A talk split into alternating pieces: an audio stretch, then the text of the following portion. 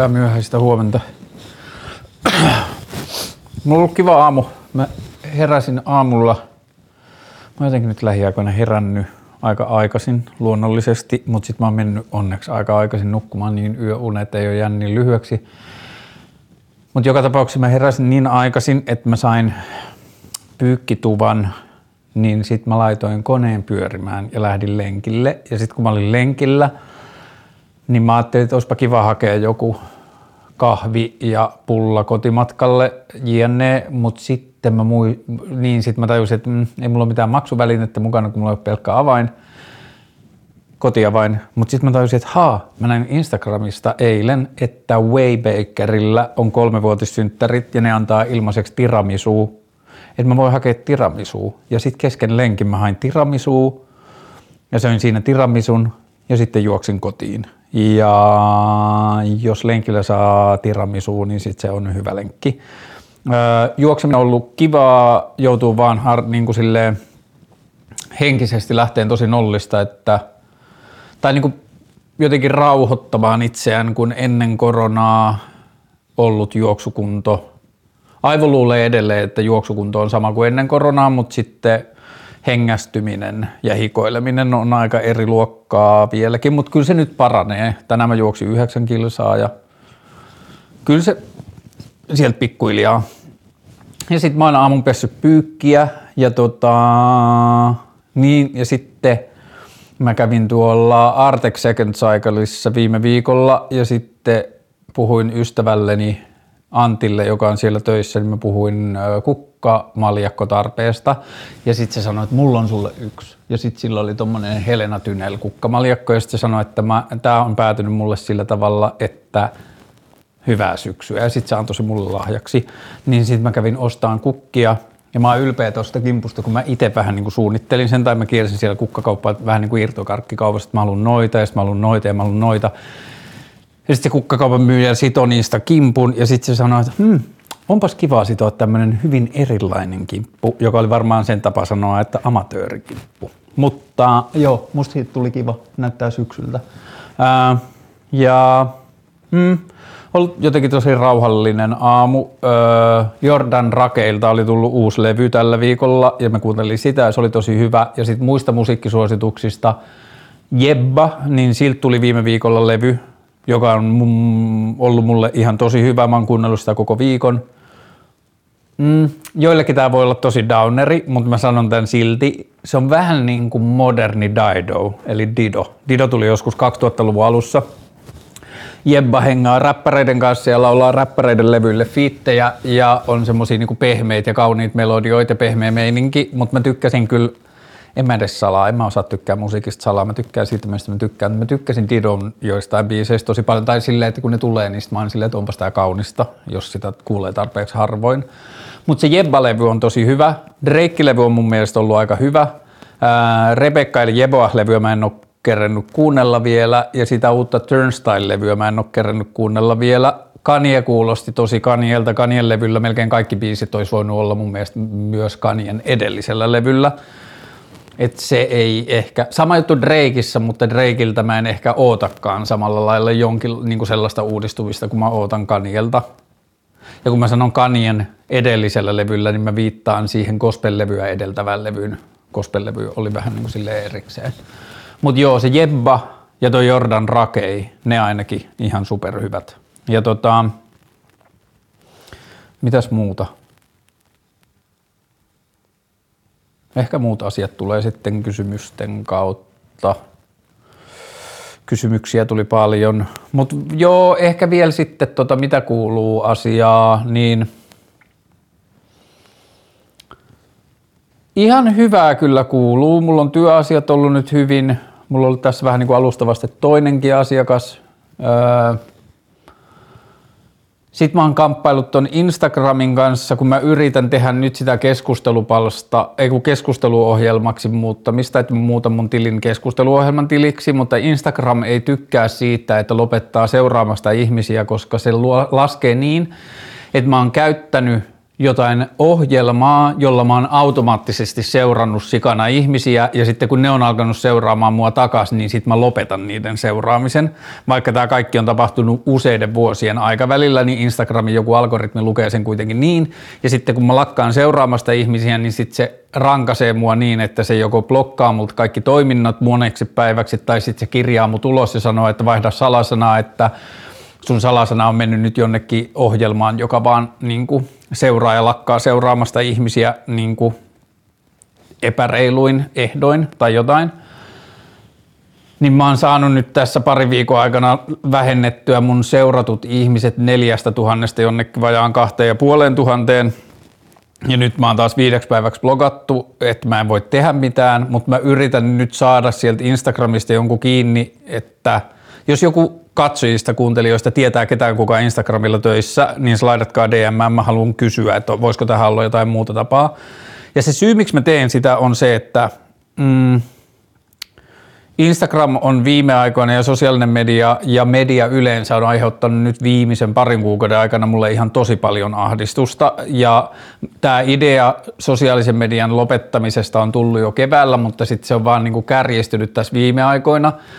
Ja mä haluan lopettaa ne ihmisten seuraamisen kahdesta syystä. Toinen on se, että mä haluan suojella itseäni siltä, että jos mun tili Instagramissa ei seuraa yhtään ketään, niin mulla ei ole sit mitään syytä myöskään räplätä sitä. Mutta toinen on myös sitten, mä ajattelen, että se on vähän niin kuin reilua seuraajia kohtaan, että aikaisemmin mun tili on ollut mun henkilökohtainen tili ja mun ohjelman tili, niin nyt kun se lakkaa olemasta mun henkilökohtainen tili, niin silloin kun se on ollut mun henkilökohtainen tili, niin se on ollut myös niin kuin tärkeä kommunikaatiokanava DM ja niin kuin henkilökohtaisen kommunikaation kautta, niin sitten se, että mä lakkaan seuraamasta kaikkia, niin musta se tekee jotenkin selvemmäksi sen erotuksen siitä, että se ei ole enää henkilökohtainen tili, vaan se on niin kuin tämän ohjelman niin kuin silleen työtili. Ja tota, Mä sain myös muutamia viestejä tuossa viime aikoina, viime viikkoina, kun mä oon saanut tehtyä niitä poistamisia, niin joltain ystäviltä tai tuttavilta, joilla on ollut semmoisia ohjelmia, joilla ne näkee, jos joku lakkaa seuraamasta niitä. Side note, ei varmaan kannata käyttää sellaista ohjelmaa, se ei voi olla hyvä mielenterveydelle ja se ei voi niinku tuottaa hyviä fiiliksiä, mutta joka tapauksessa mä oon saanut ihmisiltä viestejä, että hei, että – huomasin, että olit lakannut seuraamasta minua, että voidaanko keskustella tai onko tässä joku henkilökohtainen syy tai onko tämä joku mielenosoitus, onko mä tehnyt jotain. Sitten mä laittanut niille, että ei, kun että mä lakkaan seuraamasta kaikkia, mutta mä saan vaan tehtyä sen hitaasti. Mutta joka tapauksessa, niin siinä on ollut semmoista vähän niin kuin säätöä, ja sitten mä oon samalla tehnyt ohjelmalle uutta ilmettä. Ja, niin, ja sitten kävi sillä tavalla, että kun mä olin kertonut tässä näissä vlogeissa, että mä haluan lope, niin muuttaa tuon mun tilin keskusteluohjelman tiliksi, niin joku oli mennyt ja varannut keskusteluohjelman nimisen tilin ja laittanut sinne rollinaaman ja alkoi seuraa mua. Ja sitten mä olin silleen ha, ha, ha. Ja sitten mä kävin sen kanssa melkein kaksi kuukautta keskusteluja, että hei, että niinku, että saat sä tästä niin paljon riemua, että sä veit tämän tilin, että mä voin keksiä jonkun muunkin käyttäjänimen.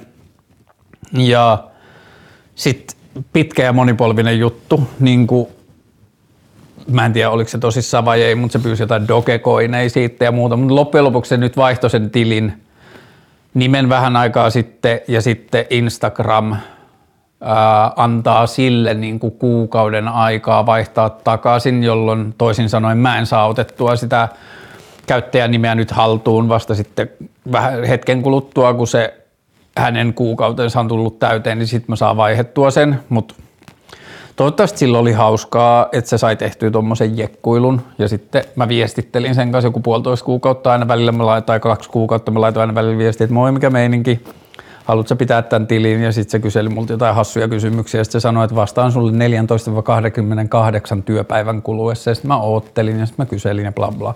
Mutta nyt näyttää siltä, että se, niin kuin, mä saan sen käyttäjänimen itselle. Mutta mä oon miettinyt tosi paljon tota sosiaalisen median lopettamista. Öö, mä oon nähnyt unia siitä, mä oon kokenut niinku fyysisiä semmoisia niinku tunteita. Mä en vielä, mä, mä teen erikseen sosiaalisesta mediasta ja niinku mun jotenkin kokemuksista ja histo- tai niinku silleen mun fiiliksistä suhteessa sosiaalisen mediaan näiltä 15 vuodelta, 15 vuoden ajalta, niin mä teen siitä erikseen jakson – ja käyn läpi niitä niin kuin tuntemuksia ja tunteita, mitä siihen on liittynyt, mutta viimeiset pari kuukautta se on kyllä ahdistanut ihan tosi paljon ja mä oon tosi onnellinen siitä, että mä voin lopettaa sosiaalisen median kokonaan ja mä oon myös ehkä tosi onnellinen ja kiinnostunut siitä, että mitä se tekee mun arjelle ja niin kuin jotenkin silleen elämisen tavalle, että mulla ei ole enää sitä semmoista niin kuin jotain paikkaa, jotain räplätä puhelimella ja käydä turhautumassa ja kiukustumassa ja ahdistumassa ja niin edelleen. Mutta se on niin kuin erillinen story, niin mä en mene siihen nyt niin syvälle. Ähm, oli tullut niin paljon ja hyviä kysymyksiä, että mä alan ehkä nyt vaan käymään näitä, mutta lyhyesti hyvä kuuluu, välillä ahdistanut maailma aika paljon, öö, turhautumista ja semmoista kiukustumista tyhmiin asioihin on ollut aika paljon, josta mä oon ollut välillä vähän vihainen itselleni. Ähm,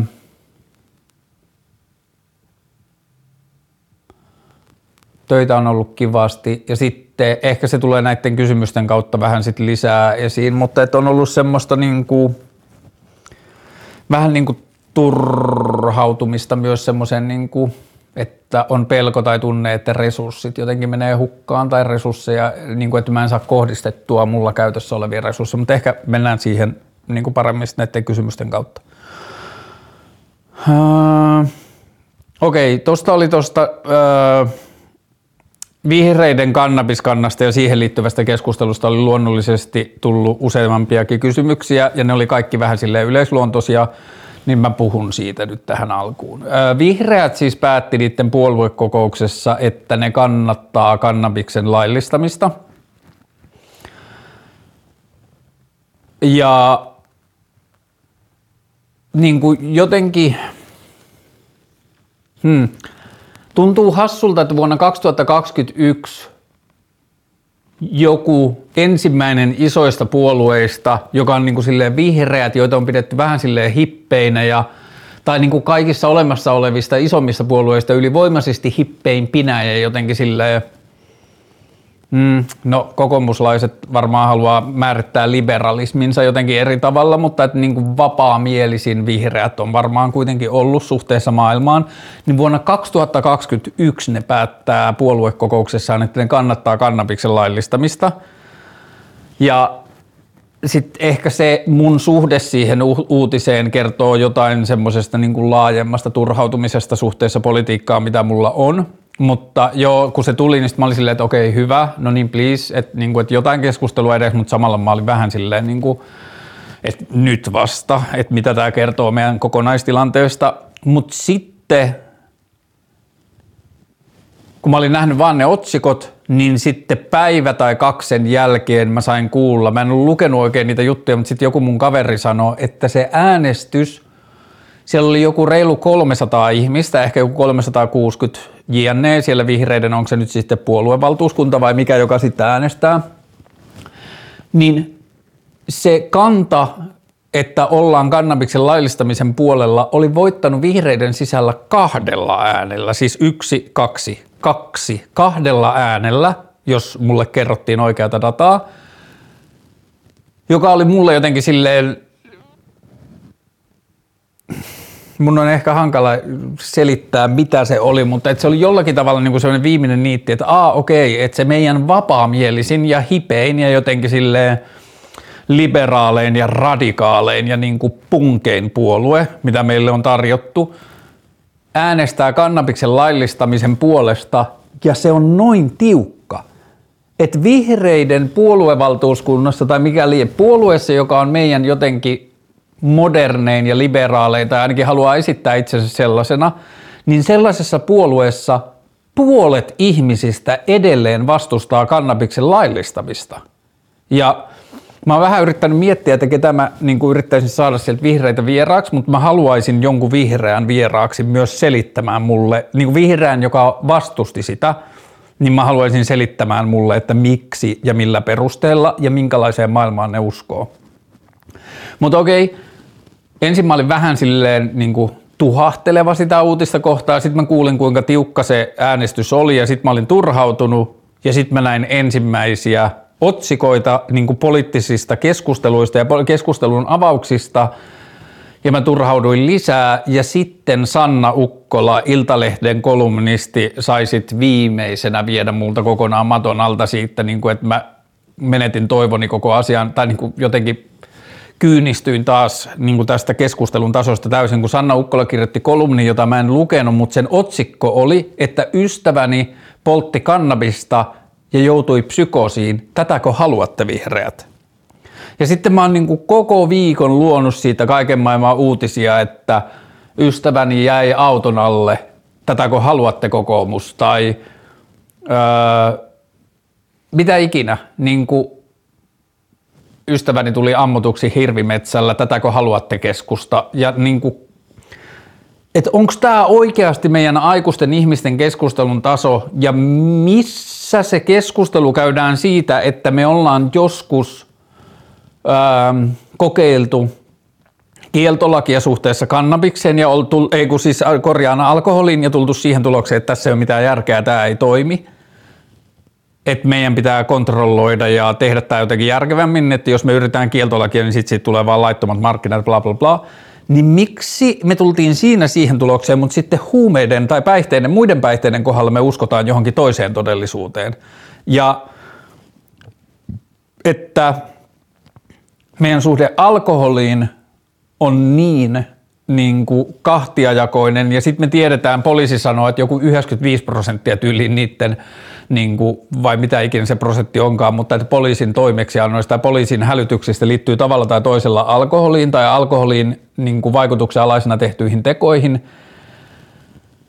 Ja okei, mä oon tehnyt melkein kolme tuntisen jakson aiheesta kannabis ja puhunut aika paljon näistä asioista, niin ehkä mun ei tarvi mennä tähän syvemmälle, mutta mä oon, nyt kun tämä kannabiskeskustelu taas niin sitä yritettiin jollakin tavalla käydä ja miten huonosti tai miten hiljaa vihreät on ollut siitä sen jälkeen, miten vähän kukaan vihreiden ehdokas tai vihreiden jäsen tai vihreiden, vihreäksi profiloitunut poliitikko on puolustanut sitä heidän kantaa sen jälkeen, miten vähän kukaan on puhunut siihen liittyvistä niin kuin moraalisista argumenteista tai tästä niin kuin moraalisesta epärehellisyydestä, mitä liittyy alkoholiin tai niin kuin huumerikollisuuden rikollisuuteen ja sen poistamiseen ja valvonnan piiriin saattamiseen tai siihen, että kuinka paljon päihdepsykoosit tai päihteistä johtuva kärsimys johtuu siitä, että se on laitonta ja se työnnetään syrjää ja nuoret ei uskalla puhua siitä ja kaikki tämä.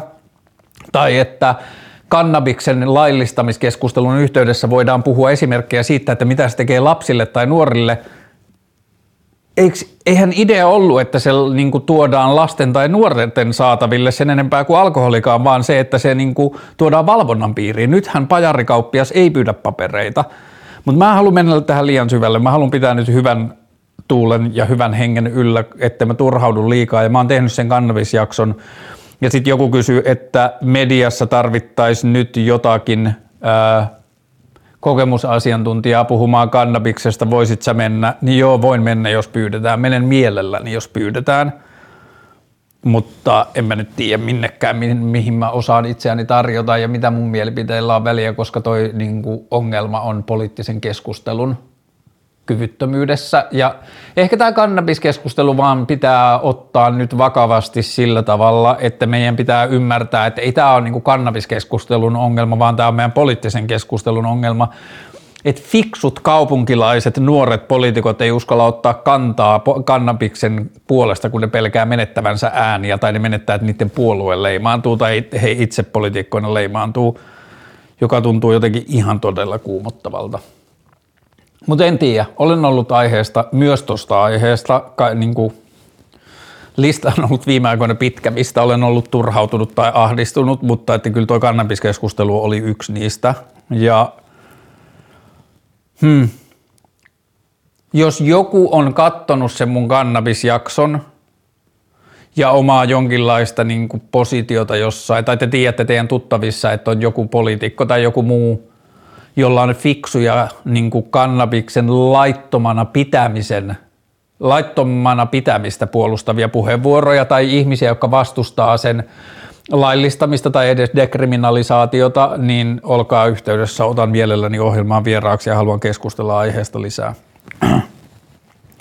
Sitten täällä on vähän niin kuin politiikkaa sivuava kysymys. Miksi et äänestänyt kunnallisvaaleissa vaikka itsekin harkitset, e- eikö miksi et äänestänyt vaikka itsekin harkitset ehdolle asettumista? No ensinnäkin mä ajattelen, että kunnallisvaalit ja eduskuntavaalit on hyvin eri asia.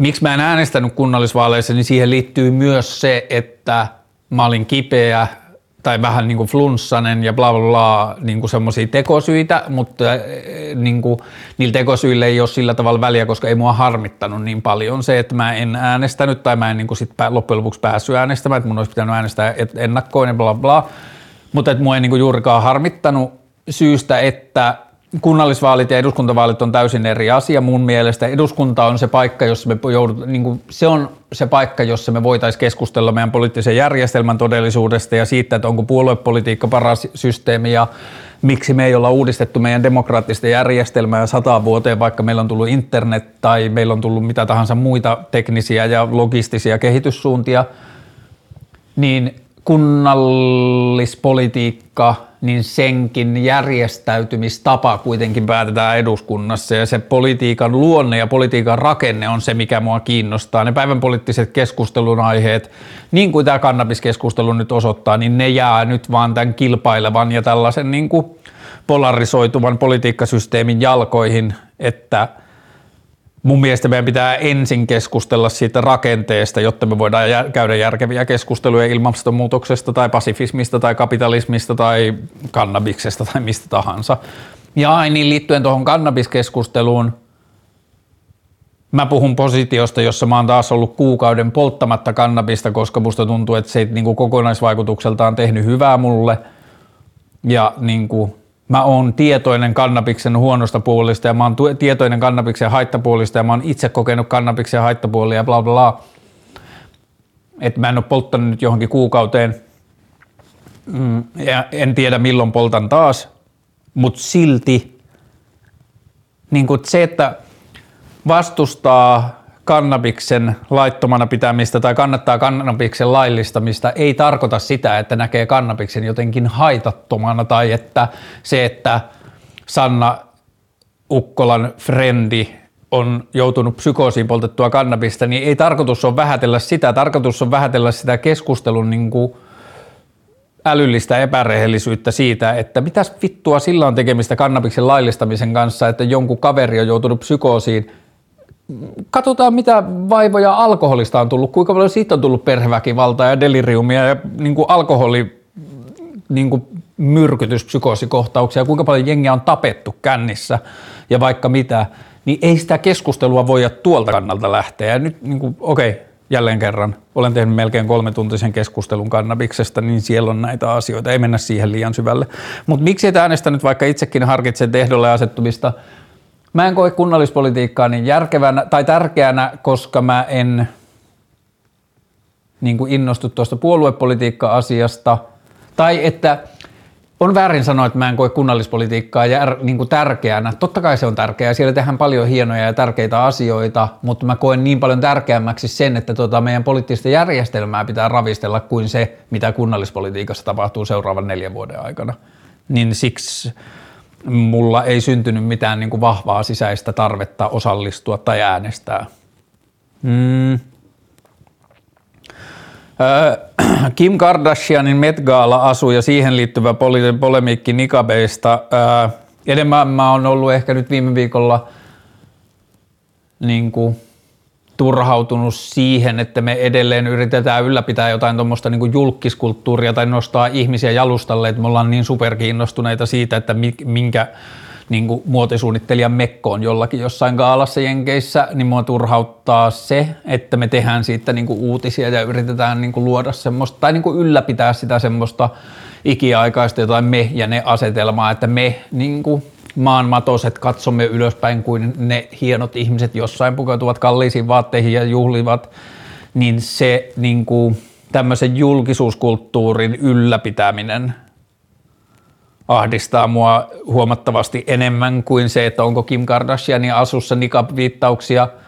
Ää, mitä tässä sanottiin, että ja siihen liittyvä polemiikki Nikabeista, mä en ole nähnyt, koska en ole seurannut, niin mä en ole nähnyt minkälaista polemiikkia se on aiheuttanut, Nikabeihin liittyvää polemiikkia se on aiheuttanut, niin en mä ehkä voi ottaa siihen kantaa. Musta se oli ihan hauska läppä, että se tuli niinku täysin itsensä peittäen sinne, mutta joo, ahdistaa niin tuo julkisuuskulttuuri ylläpitäminen. Ää, asioista, jotka on ahdistanut, niin Afganistan, joo, ja siihen liittyen tehtiin se Teivo Teivainen jakso pari viikkoa sitten tai muutama viikko sitten, et silloin se ahdistus oli ehkä kovempaa ja niin kuin jollakin tavalla mä sain sen haastattelun aikana myös ehkä jäsennettyä omaa ahdistusta ja ajatuksia siihen liittyen. Mutta olen mä sitä Afganistanin miettinyt edelleen tosi paljon ja on väärin sanoa ehkä noin vaikeasta asiasta tai noin ahdistavasta ja väkivaltaisesta ja murheellisesta asiasta, että se on mielenkiintoinen, mutta jos sen irrottaa siitä ihmisten kärsimyksistä, jos se edes on mahdollista, mutta jos sen irrottaa siitä ja ajattelee sitä vaan niin jotenkin asiana ja niin kompleksisena ongelmana, niin se on mielenkiintoinen siinä, että me länsimaat ollaan tosi paljon – syyllisiä tosi moniin kipupisteisiin ja kärsimystä aiheuttaviin rakennelmiin ja systeemeihin, mitä maailmassa on, ja konflikteihin, mitä maailmassa on, että pohja, me ollaan oltu osana aiheuttamassa niitä pohjasyitä ja me ollaan menty myös niin kuin vaikeuttamaan tilanteita monessa, tilante- monessa vaiheessa. Mutta niin, ehkä siinä Teivo Teivainen jaksossa keskusteltiin aika paljon siitä, että uskotaanko me ää, niin kuin sotaan tai sota toimii minkäänlaisten niin kuin humanitaaristen ongelmien ratkaisuna tai pitäisikö meidän pysyttäytyä jotenkin pasifismin linjalla viimeiseen asti. Hmm. Toinen maa ja sen tilanne, joka on ahistanut viime aikoina ja aiheuttanut semmoista niin kuin vaikeaa oloa on valko ja siihen liittyvät asiat ja Lukashenka ja niin kuin diktatuuri ja toi. Ja että mitä me, okei, valko on ehkä niin kuin konflikti, jossa länsimailla ei ehkä niin suoraan ole, varmaan joku kylmän sodan kautta ja bla bla bla niin kuin monipolvisesti siihenkin, mutta ei niin suoraan, että siellä on vaan niin kuin tehty niin kuin 30 vuotta sitten niin kuin jotain vallansiirtoja ja sitten siitä on seurannut ongelmia, kun asiat on mennyt vähän hassusti, mutta hmm, niin, noita kun miettii, niin pitää muistaa koko ajan, että suurin osa maailmanvaltioista niin kuin on, jos ei nyt ainakin hyvässä, niin ainakin paremmassa jamassa ja meillä on niin kuin paljon hyvää niin kuin hengeltään hyvää demokratiaa. En mä näe tällä hetkellä kovin paljon hyvää niin kuin tekniikaltaan tai teknologialtaan tai strategialtaan hyvää politiikkaa. Mä en ehkä näe hirveästi tällä hetkellä maailmassa, mutta mä näen hengeltään hyvää politiikkaa, joka toimii niin kuin virheellisissä tai haitallisissa tai huonoissa järjestelmissä. Mutta joo, valko ja Afganistan ö, on ollut paljon mielessä viime aikoina. Ja mä olin yhdessä keskusteluryhmässä, jonne joku laittoi jonkun Afganistanin ö, naisia polkevan tilanne uutisen, tai niin kuin, että Talebaniin liittyvän jonkun tällaisen uutisen, jossa oli taas jotain niin kuin näitä Amerikan poistumisen jälkeen tapahtuneita Talebanin harjoittamia niin kuin naisen aseman huonontamisia, niin sitten laittoi sinne keskusteluun tällaisen uutisen saatteella hieno uskonto tämä islam, ja sitten mua ahisti se pari päivää ja sitten mä vaan laitoin sinne jonkun uutisen Teksasista, kuinka valkoiset keski-ikäiset miehet päättää jostain aborttilaista ja laitoin, että hieno uskonto tämä kristinusko, että ollaan me kyllä aika valikoivia välillä meidän keskustelussa, että me kauhistellaan jotain niin kuin Talebanin toimintaa ja sitten mä en tiedä millä tavalla se Teksasissa tapahtuva kristillisten fundamentalistien toiminta tällä hetkellä eroaa sitä Talebanien toiminnasta, että ongelmia on ehkä niinku kulttuurisesti lähempänäkin, joissa on kyse samoista ongelmista, johon meidän pitää löytää jotain ratkaisuja. Ja tietyllä tavallahan se kannabiskeskustelukin liittyy siihen, että – että miksi me hyväksytään tai miksi me niin kuin pidetään jotenkin vaihtoehtona sitä, että meillä on poliittinen kulttuuri, jossa me pakotetaan kaikki ihmiset niin kuin, tai kannabiskeskustelu on hyvä esimerkki siitä, kun se on uhriton rikos. Jos siitä on jollekin haittaa, niin siitä on sen käyttäjälle. Niin millä poliittisella järjellä me perustellaan sitä, että me voidaan poliittisesti rajoittaa ihmisten oikeutta niin kuin vahingoittaa itseään mahdollisesti tai itseensä liittyvissä päätöksissä. Mutta ehkä tuosta tulee kiinnostava niin kuin jotenkin paralleli, johon mulla ei välttämättä ole hirveästi mitään vastauksia tai viisasta sanottavaa, mutta että niin kuin kannabiskeskustelu Suomessa, aborttikeskustelu niin kuin Teksasissa ja Talebanin toiminta Afganistanissa, niin tosta ehkä löytyy jotain niin kuin kiinnostavia ketjuja, joihin voi yrittää löytää työkaluja pureutua syvemmälle. Mutta joo, Afganistanin tilanne on kyllä ahdistava ja synkkä tai niin kuin vaikea. Mm. Kirjasuosituksia. Mitä vaan retkeilyn kautta vaeltamiseen ynnä muuta liittyvää unelmien reissukohde. Ää, mä löysin viime viikolla tällaisen ää, Ritva Kovalaisen kirjan Kierroja villiintynyt, eli Crooked and Wild. Tämä on ää, siis, mä en tutustunut vielä tähän niin paljon, kun mä otin vaan tämän tähän kahvipöydälle ja sitten tutustun siihen pikkuhiljaa, mutta, ja en mä tiedä pystynkö mä näyttämään täältä mitään järkevää, mutta tässä on siis kuvia puista. Ja mä en ole vielä tutustunut edes sen verran, että onko tämä kuvattu kokonaan Suomessa ja mitään, mutta tässä oli tosi hienoja kuvia su- puista. Ritva Kovalainen kierro ja villiintynyt, mutta sitten liittyen retkeilyyn öö, ja vaeltamiseen, niin mun ystävä just tänään mulle tuli viesti, että sinulle on tilattu seuraavat, seuraava kirja ja se on tällainen Nansen Fridtjoffin Yön ja jään matka. Tämä on siis, jos mä oon ymmärtänyt oikein, niin se on tarinakertomus Etelä-Manner-seikkailusta. Öö, yön ja jään matka, niin se on tulossa mulle postissa. Öö, mä en tiedä, onko mulla muita niin kuin retkeilyyn tai muuta liittyvää kirjasuosituksia, jota mä en olisi jo suositellut jollain tavalla tässä ohjelmassa. Mutta sitten unelmien reissukohde, niin jos kaikki menee hyvin, tai inshallah, ää, reilu viikon päästä sunnuntai-iltana minä ja ystäväni Fedia hypätään Rovaniemen autojunaan ajetaan Fedian auto sinne ja mennään yön yli junalla Rovaniemelle ja ajetaan aamulla Ivaloon ja vielä Ivalon taakse ja laitetaan autoparkkiin ja lähdetään vaellukselle, josta mä oon haaveillut nyt jo varmaan neljä vuotta. Neljä vuotta sitten suunnilleen mä oon nähnyt kuvan Kevon kanjonista ja mä en tiennyt, että Suomessa on sellainen paikka. Googlatkaa Kevon kanjoni ja sinne Kevon kanjonin ympäristössä on kaksi vaellusreittiä, 65 ja 85 kilometriä suunnilleen, ja nyt näillä näkymin mennään se 85, ja me ollaan varattu siihen 4-5 päivää, niin me lähdetään Fedian kanssa vaeltamaan sinne, ja tota, siellä ei ole erämaantupia, että siellä sitten majoitutaan teltoissa ja niin edelleen, mutta se on ehkä mun niinku haaveiden retkikohde ollut jo useamman vuoden, että mä haluan nähdä sen paikan ja mä olin ajatellut jo tälle syksylle, että, että mä myöhästyin, koska mä oon oppinut vähän niin kuin siihen, että syyskuun puoliväli tai syyskuun alku on ihan pohjoisimmassa Lapissa paras ruska-aika. Mutta sitten Fedialla peruuntui yksi reissu, mitä se oli suunnitellut, ja sitten se kysyi, että lähdetäänkö jonnekin, ja sitten mä olin, että mitä jos lähdetään sinne Kevon Canyonille, ja sitten me vaan todettiin, että ihan sama, vaikka ruska olisi mennyt jo vähän ohi, mutta että maanruska varmaan on edelleen olemassa, ja ihan sama mikä se sää on, vaikka tulisi lunta, niin A, se Kevon Canyoni on niin ihmeellisen näköinen paikka, että se on upea nähdä säässä tai ympäristössä missä tahansa, ja jos sää heittäytyy huonoksi, niin onpas sitten treeniä ainakin, tai niin kuin, että toi on mulle se tällä hetkellä se juttu, mitä mä haluan tehdä, että mä opin ja inspiroidun liikkumaan. Tai niin kuin, että mä, kehi, niin kuin, mä opettelen liikkumaan ja pärjäämään luonnossa säästä huolimatta. Niin sinne me lähdetään nyt sitten reilu viikon päästä ja siitä mä oon ihan tosi tosi mielissään. Ja sitten tulee varmasti jännää. Uh, straight Edge, uh, Musta Edge oli junnuna tosi kiehtovaa, kun mä tulin lestadiolaisesta kulttuurista, jossa ei saa, tai niin kuin ju, alkoholi oli syntiä ja niin kuin, että streittarit oli niin kuuleja nuoria, jotka tietyllä tavalla teki samoja ehtoja itselleen kuin mitä lestadiolaiset teki jotenkin synnin ja ylhäältä ohjatun niin kuin tällaisen syntikäsityksen kautta, niin Edge oli silloin ihan supermielenkiintoista ja kiehtovaa.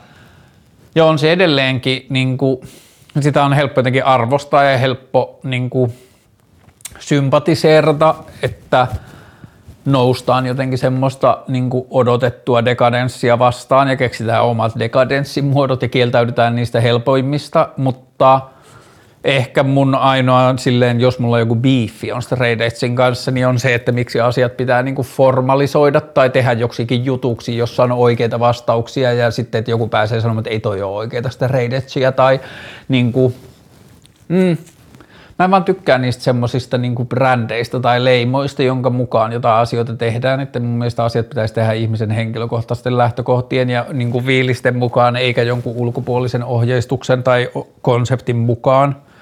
Liittyy politiikkaan, liittyy moniin muihinkin asioihin, mutta sitten Raidage noin niin kuin isossa kuvassa niin ehdottomasti positiivinen ilmiö. Ja sitten hardcore-musiikki ja niin kuin se punkki, mikä niin kuin helposti liittyy sitten Raidageen, niin on myös samoin superkiinnostava ilmiö.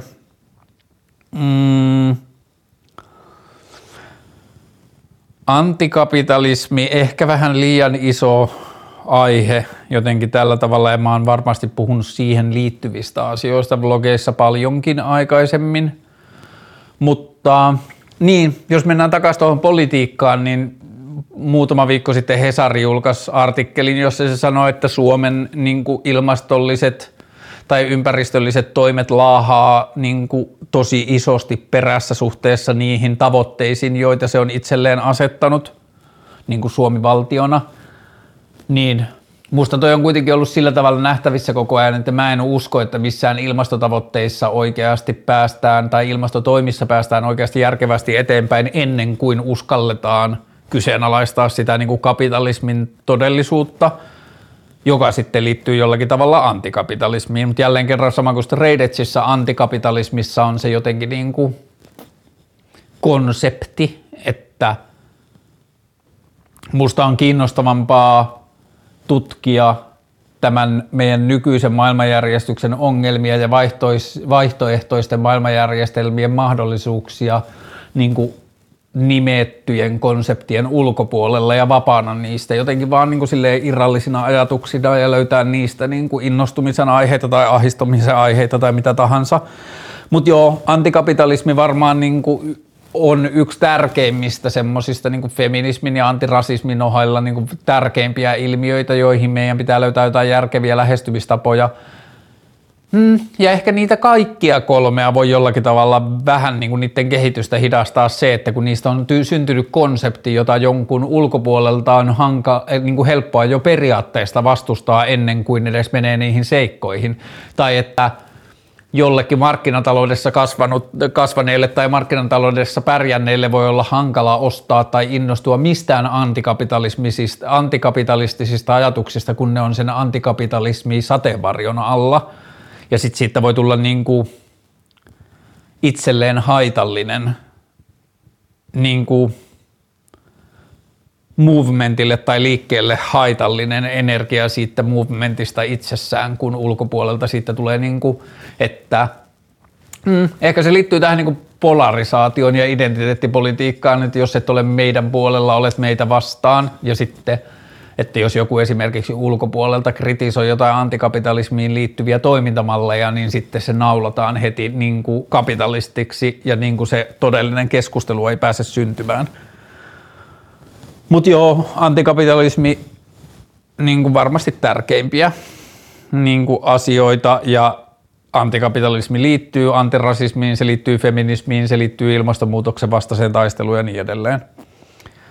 Öö, opettajuus kiinnostaa, mutta sitten taas niin kuin, mm, mä en tiedä opettajuus, vaan niin kuin, o, ei mua niin paljon kiinnosta se, että mä opetan ihmisille jotain, minä tiedän jotain ja sitten mä opetan ihmisille, että näin se menee, mutta mua kiinnostaa se, että – jos mä oon viettänyt elämääni lyöden päätäni joihinkin niin kuin laatikoiden kulmiin ja niin kuin törmäillen ja etsien jotain niin kuin vaihtoehtoja tai inspiraatiota tai niin kuin tapoja toimia, niin mielelläni – jos siihen tarjoutuu mahdollisuus, niin mä yritän toimia inspiraationa ihmisille tai niin kuin jossain tilanteessa olevalle niin kuin tyypille, joka etsii omia tapojaan olla, kun mä en usko, että on hirveästi sellaisia totuuksia, jotka on kaikille yhteisiä, että kun on niin paljon sitten henkilökohtaisesti lähtökohtia ja temperamentia, minkä tahansa liittyviä niin kuin asioita, joita pitää ottaa huomioon, niin en mä tiedä kuinka paljon mä voin opettaa kellekään mitään, mutta ehkä mä voin toimia inspiraationa jollekin.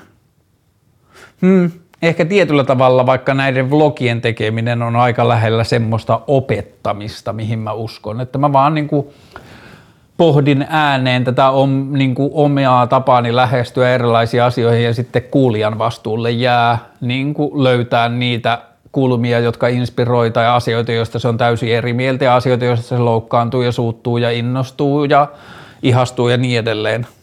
Et, mm, ehkä mä oon jo aika hyvässä paikassa niin kuin tietyllä tavalla se opettamisen kanssa, mutta olisi hauska, jos siitä voisi joskus saa palkkaa tai saisi taustalle semmoista niin kuin validaatiota, että joku organisaatio sanoo, että, hmm, että kuunnelkaa, että näissä on jotain hyviä ajatuksia tai että kattokaa, jos näistä on jotain jeesiä. Ja sitten musta tuntuu, että johonkin työelämään siirtymiseen vaikka luovalla alalla, niin mä koen, että mulla voisi olla välillä. Ja olen mä päässyt niitä opettamaankin, että mulla on ehkä niihin jotain annettavaa. Mm, täällä oli kysyminen luova ala ja työllistyminen. Ehkä vähän iso.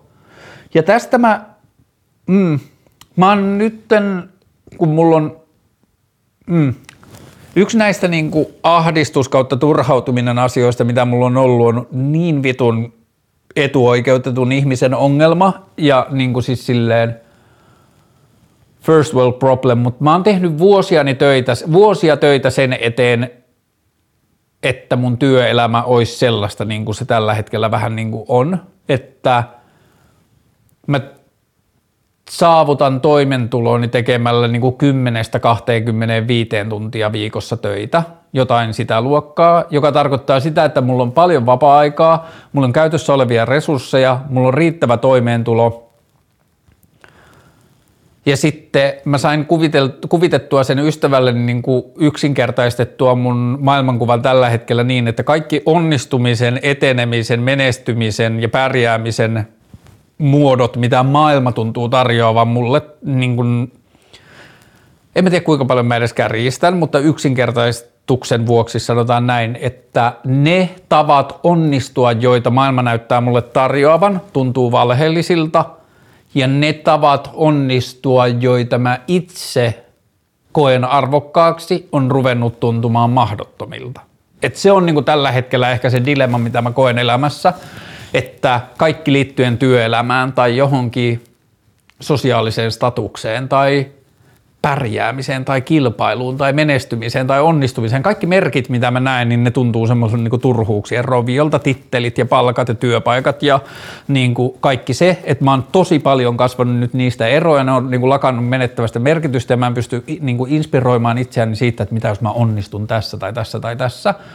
Ja sitten samaan aikaan ne kaikki asiat, joista mä saan inspiraatiota, vaikka joku demokratian uusien toimintamallien esittäminen tai demokratian nykyisten mallien ravistelu tai markkinatalouden tai kapitalismin ravistelu ja niihin toimintamallien tai vaihtoehtojen esiin tuominen kaikki muu, niin kaikki ne, joista mä koen sisäistä inspiraatiota ja innostumista, niin sitten ne on niinku ruvennut tuntumaan vähän niinku mahdottomalta. Ja mä en tiedä, mitä tässä on tapahtumassa, että onko tämä niinku pysyvää tai onko tämä joku vaihe, koska – aikaisemmin ei ole ollut niin. Viime vuodet tai viimeisen vuosikymmenen tai 15 vuotta mä oon ollut koko ajan silleen, että joo joo, että, että se on vaan siitäkin, että mun pitää tehdä tai että ihmisten pitää tehdä ja esittää niitä vaihtoehtoja. Niin kauan kukaan ei sitä vaihtoehtoja, niin ei tietenkään mitään tapahdu. Ja kyllä mä uskon siihen edelleen, että esimerkiksi joku eduskuntaan meneminen tai eduskuntaan hakeminen tai eduskuntavaaleihin osallistuminen ja siellä niin kuin demokratia, nykydemokratiakriittisten ajatusten esittäminen tuntuu merkitykselliseltä mutta jotenkin musta tuntuu, että viimeisen niin kuin ehkä vajaan vuoden tai vuoden tai ehkä vähän niin kuin koronan aikana musta tuntuu, että mä oon vähän niin kuin kyynistynyt, että mä oon vähän menettänyt uskoani niihin, mutta mä en suostu siihen. Se on jotain, mitä vastaan mä taistelen ja mä oon aina, halveksua on väärä sana, mutta käytetään nyt sitä selvyyden vuoksi, niin mä oon halveksinut sitä ajatusta, että ei maailmaa voi muuttaa ja miksi maailma muuttuisi ja miksi mikään muuttuisi ja miten sä luulet, että yksittäinen ihminen tai yksittäinen ajatus tai yksittäinen liikehdintä tai joku voisi muuttaa jotain näin isoja järjestelmiä tai oot sä nähnyt jotain esimerkkejä siitä, että niin isoja järjestelmiä on muutettu tai jotain.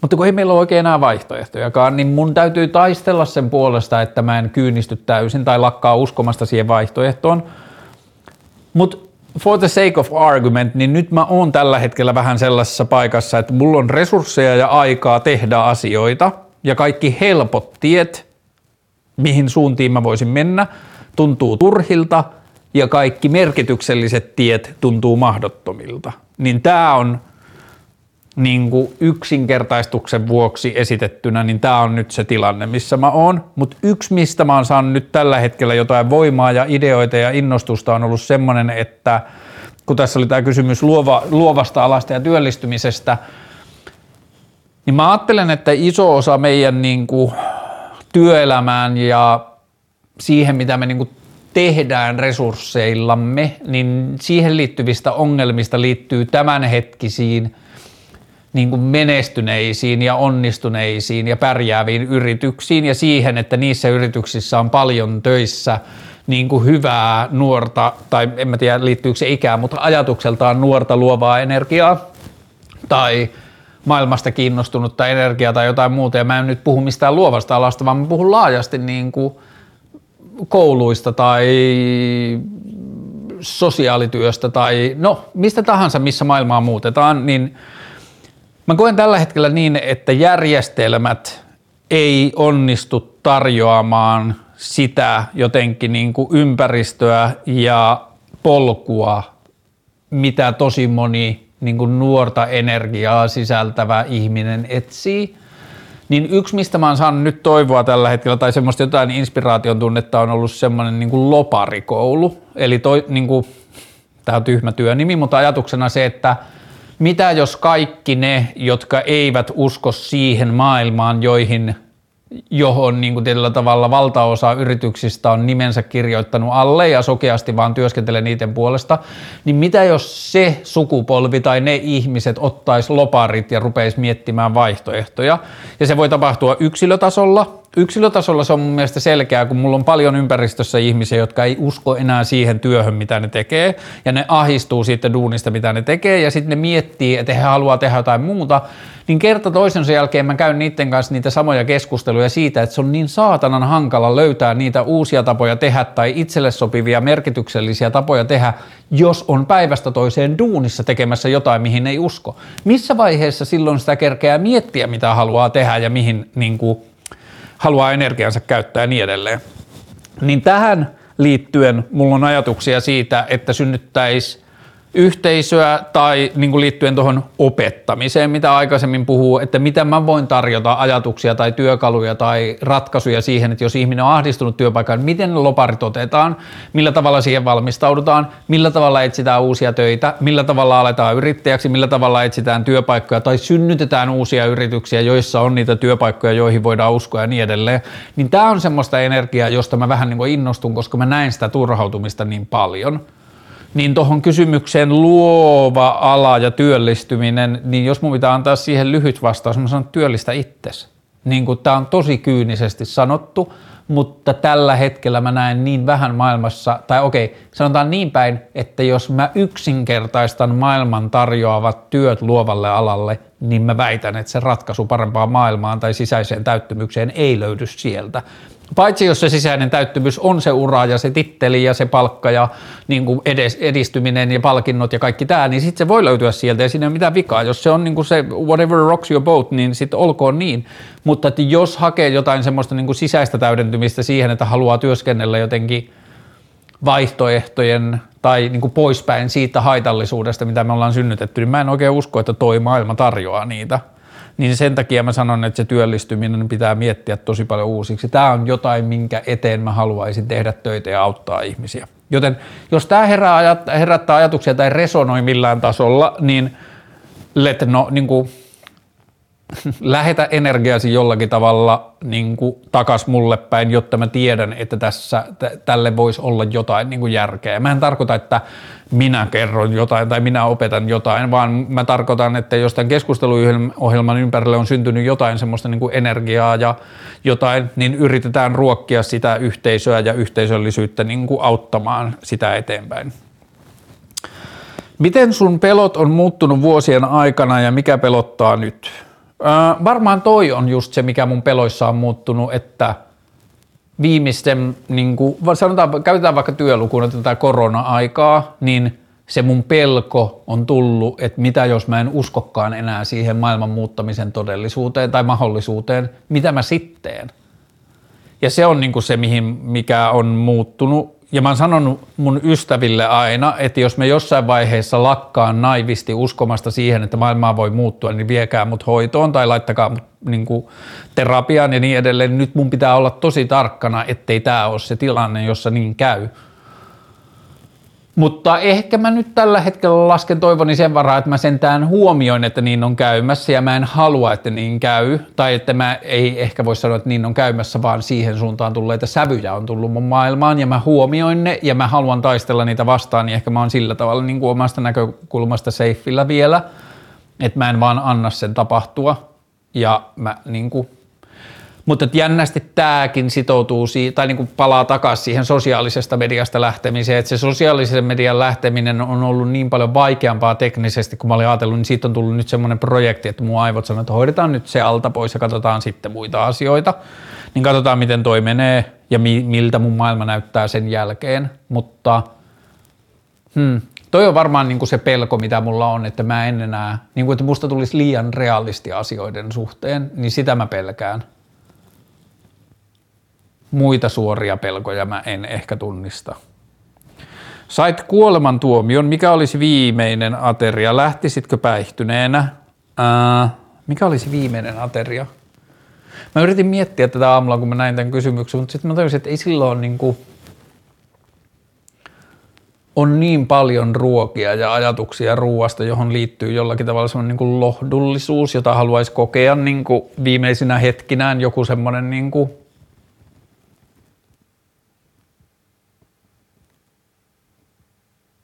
Hmm. Joku sellainen kodin tuntu tai ystävien tai läheisten ihmisten tai perheen tai joku semmoisen tuntu on niin kuin encapsulated, jos niin, kuin niin monissa ruuissa tai niin kuin tyyli lasagne tai kesäkeittoa tai niin kuin lautasellinen hyvää risottoa tai mitä tahansa, että on niin paljon semmoista, että ei sillä ehkä niin kuin se viimeinen ruoka, ei mulla ole ehkä semmoista, että niin kuin tämän haluan syödä.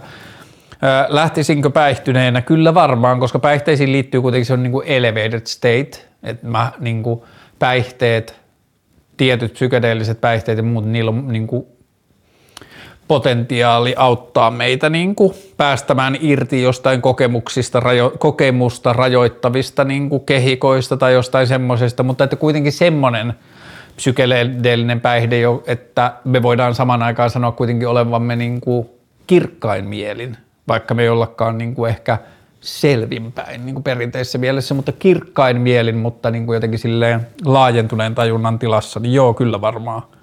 Tai sitten mä kokeilisin sitä heroinia, josta on koko elämä varoteltu, niin että kun se kuolema on niin ihanaa, niin sitten jos kohta kuolee, niin ehkä sitten voisi kokeilla sitä juuri ennen kuolemaansa.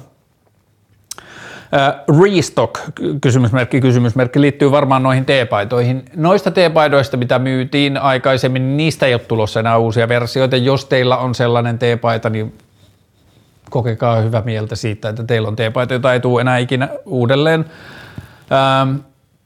Se johtuu siitä, että tämän ohjelman nimi muuttuu ja ohjelman ilme muuttuu ja siitä, että mä ajattelin, että se oli niin kuin sopiva aika, mitä mä sitä myin. Mutta on tulossa muita tuotteita. Ensin hoidetaan nämä muut asiat, sosiaalinen media ja vähän sitä ää, niin mä vien tätä ohjelman ilmettä eteenpäin ja niin edelleen, mutta että mulla on jo ideoita niistä seuraavista tuotteista, mitä tähän liittyy. Ja mä yritän miettiä sillä tavalla, että mitä mä katon mun vaatekaappia, että mitä on lähellä tuotettuja tuotteita, jotka on jatkuvassa käytössä, jota mä tarvin koko ajan. Esimerkiksi pipo. Mä oon löytänyt tosi hyvän Suomessa valmistetun pipon, niin mä yritän tehdä sen ja muita sellaisia juttuja, että käyttöasioita, joita ihminen tarvii, jotka on vastuullisesti tehty ja ne on hyviä, Eli niissä on se ulottuvuus, että ihminen voi niin kuin joko itselleen tai mulle tai muille ihmisille kertoa tai jotenkin niin kuin sanoa, että he tukevat tätä ohjelmaa tai dikkaa tämän ohjelman hengestä, niin niissä tuotteissa olisi se, mutta lähtökohtaisesti tärkeimpänä ne tuotteet olisi sitä, että ihminen tarvii pakkasella pipon, tässä on hyvä pipo. Ja niin kuin, tämä olisi se ajatus. Uh, Shout out to Bisexual Awareness Week 16-23.9. Shout out.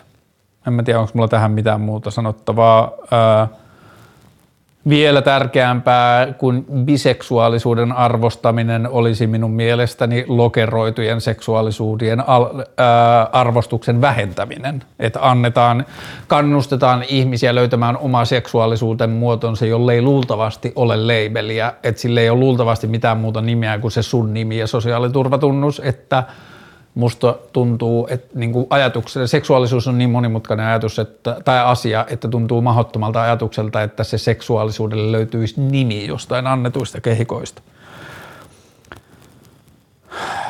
Sanna Marin ja Reppu Kohu ahisti myös jälleen kerran tämä asia, tai niin kuin turhautti.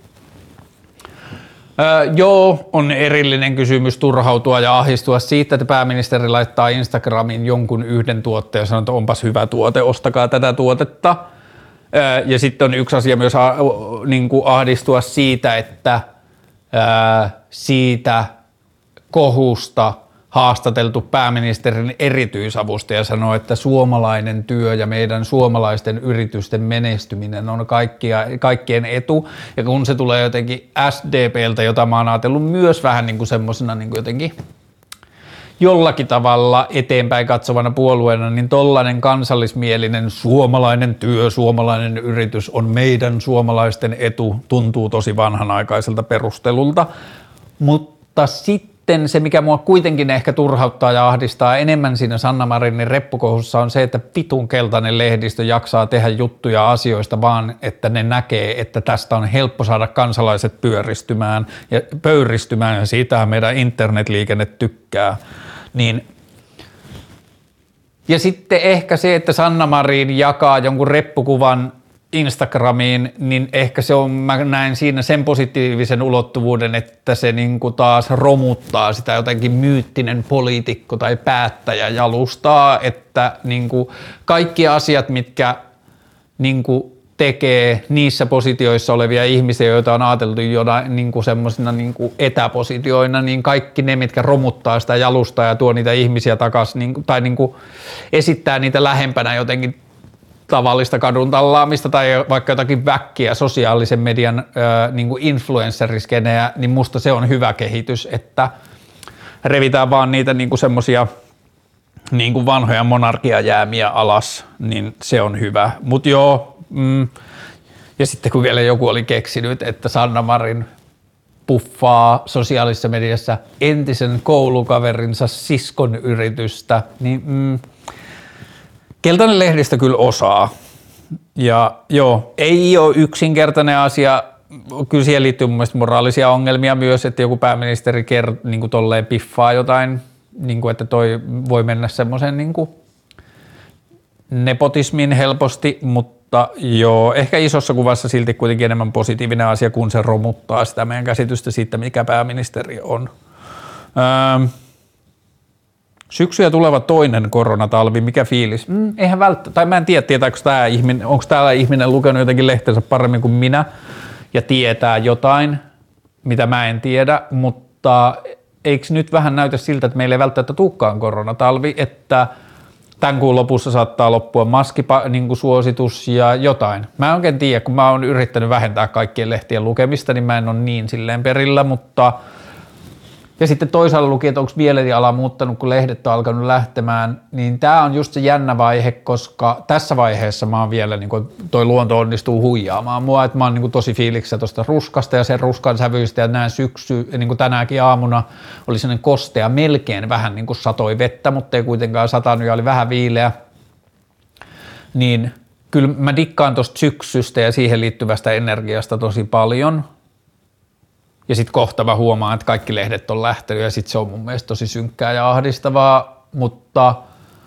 vielä se niin kuin syksyn lehtikatoasia ei ole muuttunut negatiiviseksi asiaksi, että toi on niin kuin musta aika esteettistä ja siinä on jotain romanttista ja se Jebba-levy ja niin edelleen, YEBBA, niin kuin että siinä – se energia, mikä siinä levyssä on, niin menee mulle jotenkin yhteen tuon syksyn kanssa ja se on niin kuin melankolia, joku, joka on niin kuin mun mielestä ihan siisti. Mm. Tiivistä itsesi kolmeen lauseeseen. Ää,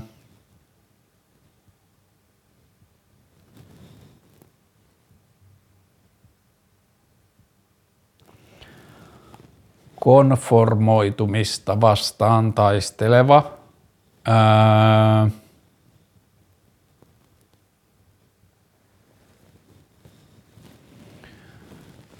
mieluummin naivina ja väärässä kuin kyynisenä ja oikeassa oleva – Ja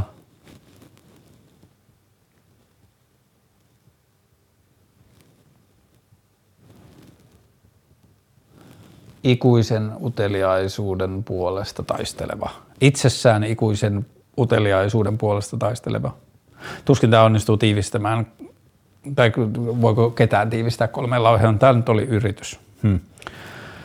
Niin tämä oli tämä kannabikseen liittyvä kommentti joltain, nyt kaivattaisiin järkevää kokemusasiantuntijaa mediaa puhumaan kannabiksesta. Sä, kysymysmerkki, joo joo, kyllä mä ihan mielelläni puhuisin mediassa kannabiksesta, koska mä näen siitä niin kuin aika vähän järkevää keskustelua. Mä ymmärrän myös, miksi siitä on niin hankala ihmisten puhua omalla naamallaan, niin, ja mä oon jo tehnyt sen, niin mä ihan mielellään puhun siitä omalla naamalla, mutta kannabiskeskustelu käy, menee niin kuin menee. Uh, Positiivisimmat muutokset sun elämässä. Mulla on rakkautta mun elämässä, mulla on ihana ihminen, kenen kanssa mä oon viettänyt aikaa.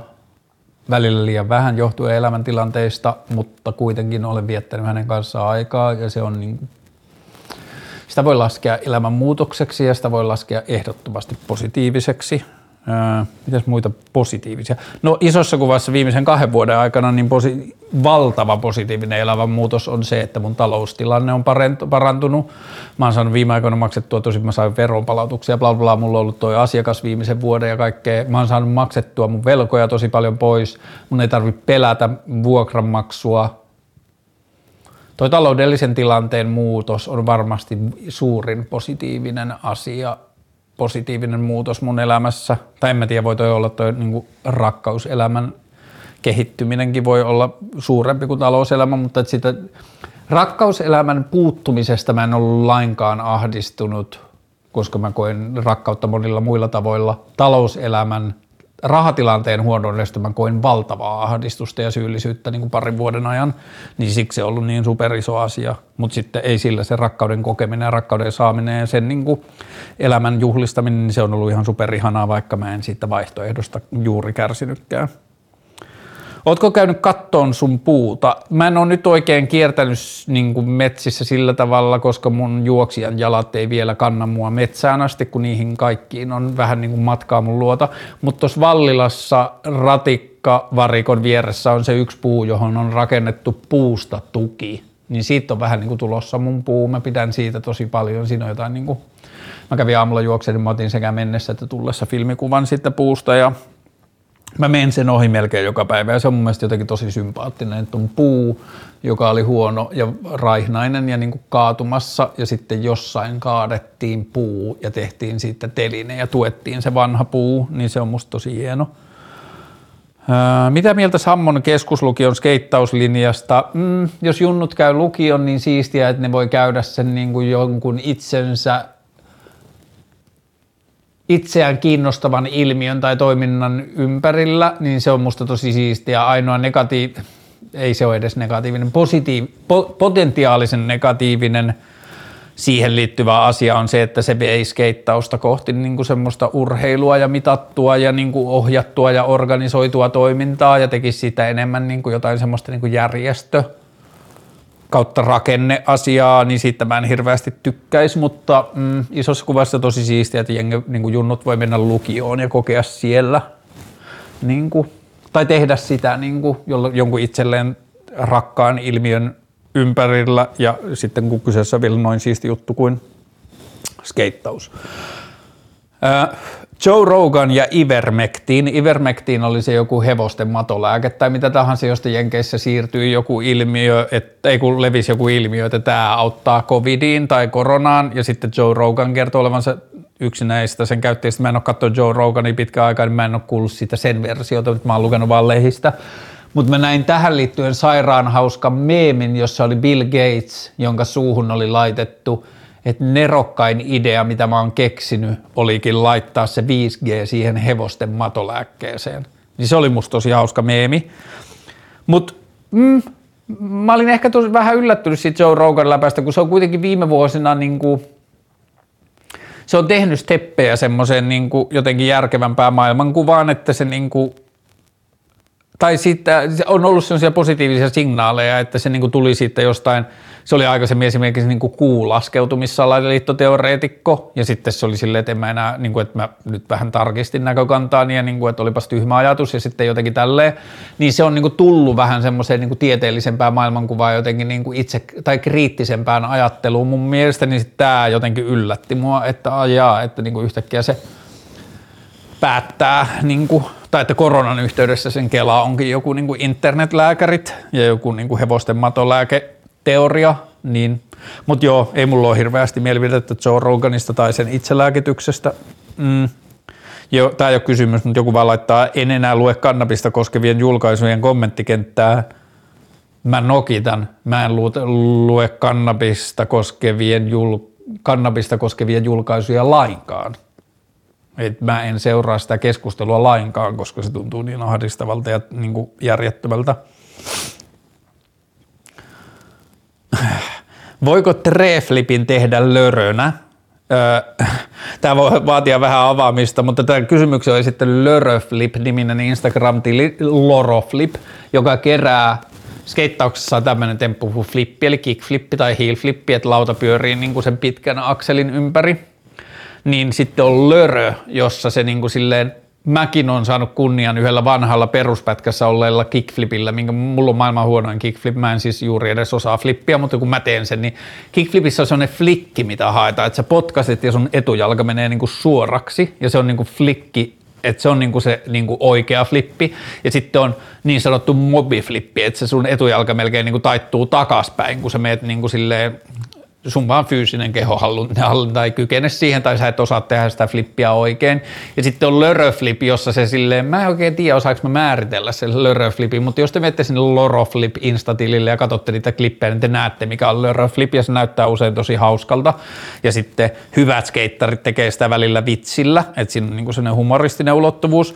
Mutta sitten kysymys kysyy, voiko treflippi, treflippi on siis 360 flippi, jossa lauta pyörii sekä pitkän että lyhyen akselin ympäri, niin kuin näin, ja sitten se lauta tekee semmoisen niin helikopterin, niin voiko treflipin tehdä lörönä, niin oikea vastaus tähän, että treflip is a state of mind, ei kun lörö is a state of mind, it's not a technique. Lörön voi, minkä tahansa asian voi tehdä lörönä, ja sitten se on, se on mielentila ja niin kuin filosofia matematiikan syvin olemus. Tämä oli hauska, kun mä laitoin eilen illalla tämän kysymyslaatikon ja sitten kun mä kävin jossain vaiheessa Instassa katsoa, että onko tullut kysymyksiä ja sitten oli tullut kysymys matematiikan syvin olemus, niin just sillä hetkellä mä makasin sohvalla ja katsoin YouTubesta matematiikkavideoita, joita mä oon taas katsonut tosi paljon. On semmoinen Matt Parker-niminen jäbä, joka pitää sellaista YouTube-tiliä kuin Stand Up Maths ja Maths. Ja tota, Ähm, se menee tosi monimutkaisiin matemaattisiin aiheisiin, mutta selittää niitä tosi ymmärrettävästi ja mä oon katsonut niitä tosi paljon ja mä välillä mietin, välillä mä yritän olla miettivä, että miksi mä katson matematiikkavideoita, vaikka mä en osaa sitä tai mä en ole menossa matematiikan maailmaan mitenkään sen enempää, mutta sitten niin mä yritän välillä olla miettimättä ja katon vaan, mutta joskus mä mietin sitä, että miksi tämä kiinnostaa mua. Ja se liittyy siihen, että mä tajusin joskus monta vuotta sitten, että matematiikka on niin kuin, se on niin kuin erillinen kieli tai universumi, joka on ikuisesti Big Bangista lähtien ollut tässä niin kuin meidän vieressä ja sitten jossain vaiheessa niin kuin vuosituhansia, pari vuosituhatta sitten tajuttiin, että se matematiikan maailma on olemassa ja ruvettiin löytämään kaikkia niin kuin asioita, jotka on aina ollut siellä, mutta sitten ne vaan osattiin niin kuin poimia sieltä joku Pythagoraa lause tai – että jos kolmiossa on suorakulma, niin sitten jos sä tiedät nämä kaksi seinää, niin sitten sä voit niiden avulla laskea tämän kolmannen seinään, kaikkea tällaista. Ja sitten kun mennään noihin niin kuin monimutkaisiin matemaattisiin asioihin, johonkin niin kuin alkulukuihin ja ää, siis niin kuin kokonainen todellisuus, joka on tuolla meidän rinnalla, kaikki niin kuin – ympyrät ja kuutiot ja säteet ja piiti ja kaikki sitten niin kuin ihmeelliset kultaisen leikkauksen jutut ja niin kuin kultaisen leikkauksen suhteeseen liittyvät asiat ja kaiken maailman lukujonoihin ja sitten niin kuin, miten ihmeellisiä asioita matemaatikot on viimeisen 500 vuoden aikana löytänyt ja kaikkea muuta, muuta. Ja sitten, mikähän se kysymys oli, matematiikan syvin olemus. Ehkä mä katson just sitä, että mä yritän löytää sen matematiikan syvimmän olemuksen, mutta mulle riittää, ei mun tarvitse tietää matematiikkaa tai ymmärtää matematiikan syvintä olemusta, mulle on riittävän iso ihme ja ihmetyksen aihe ja ihanuus se, että se maailma on. Ja sitten sieltä löytyy ihmeellisiä asioita, joita niin kuin, voidaan todentaa ja niin kuin, joita voidaan käyttää eri lailla. Mun mielestä siinä ei ole mitään järkeä, miten meille opetetaan matematiikkaa. Meille niin kuin, jos me mietin omaa yläastetta ja lukiota, lukiota, niin meille vaan paukutettiin. Meillä oli jätkiä, jotka oli innostunut matematiikasta ja mennyt matematiikkaa opiskelemaan yliopistoa ja sitten niistä oli tullut matematiikan opettajia. Ja sitten meille vaan niin kuin paukutettiin matemaattisia niin kuin ratkaisukaavoja ja faktoja ja jotain niin kuin juttuja. Ja ei meille kukaan kertonut A, että miksi meidän pitäisi sitä opiskella – ei eikä tietenkään kertonut, koska eihän siihen ole mitään hyvää syytä. Joku kolme prosenttia varmaan korkeintaan lukion käyvistä ihmisistä tarvii sitä matematiikkaa työssä joskus aikaisemmin, myöhemmin, niin mun mielestä ei ole mitään järkeä, että millä tasolla sitä opetetaan kaikille. Se on mun mielestä ihan idioottimaista, mutta se ei ole ainoa idioottimaisuus, mitä kouluun liittyy. Mutta se, mistä mä oon vihanen, on se, että kukaan ei niin kuin, että se matematiikan opetus lähti siitä, että tässä on nämä matemaattiset kaavat ja näitä pitäisi nyt oppia, neljän viikon päästä on koe, kun se olisi pitänyt lähteä mun mielestä siitä, että ensin mulle kerrotaan ihmeellisiä asioita matematiikasta ja katsotaan, ketkä innostuu ja kiinnostuu siitä ja lähdetään niiden kanssa opiskelemaan lisää. Ja nyt mun poika aloitti lukiossa tänä syksynä, joka on myös crazy, että mun lapsi on lukiossa, niin mä lähetän sille – matematiikkaan ja kemiaan ja liitty, fysiikkaan liittyviä YouTube-videoita, että hei, että tässä selitetään asia, jota mä en oppinut koko lukion aikana. Esimerkiksi eilen mä lähetin sille video, että hei, tässä selitetään kemian ilmiö moolimassa, jota mä en ymmärtänyt koko lukion aikana. Ja se oli mulle tosi turhauttavaa, kun mun piti tehdä sitä, mutta mä en ikinä oppinut sitä, kukaan ei selittänyt mulle sitä ymmärrettävällä tavalla. Mulle vaan annettiin moolimassa laskuja ja näin tämä toimii, mutta kukaan ei yrittänyt innostaa mua siinä asiassa. Ja jos ihminen innostuu, jos sillä on inspiraatio oppia jotain asiaa, niin kaiken oppiminen on ihan saatanan helppoa, jos se, tai no ei nyt ole saatanan helppoa, mutta se on niin paljon helpompaa kuin se, että sulle vaan paukutetaan jotain dataa päähän.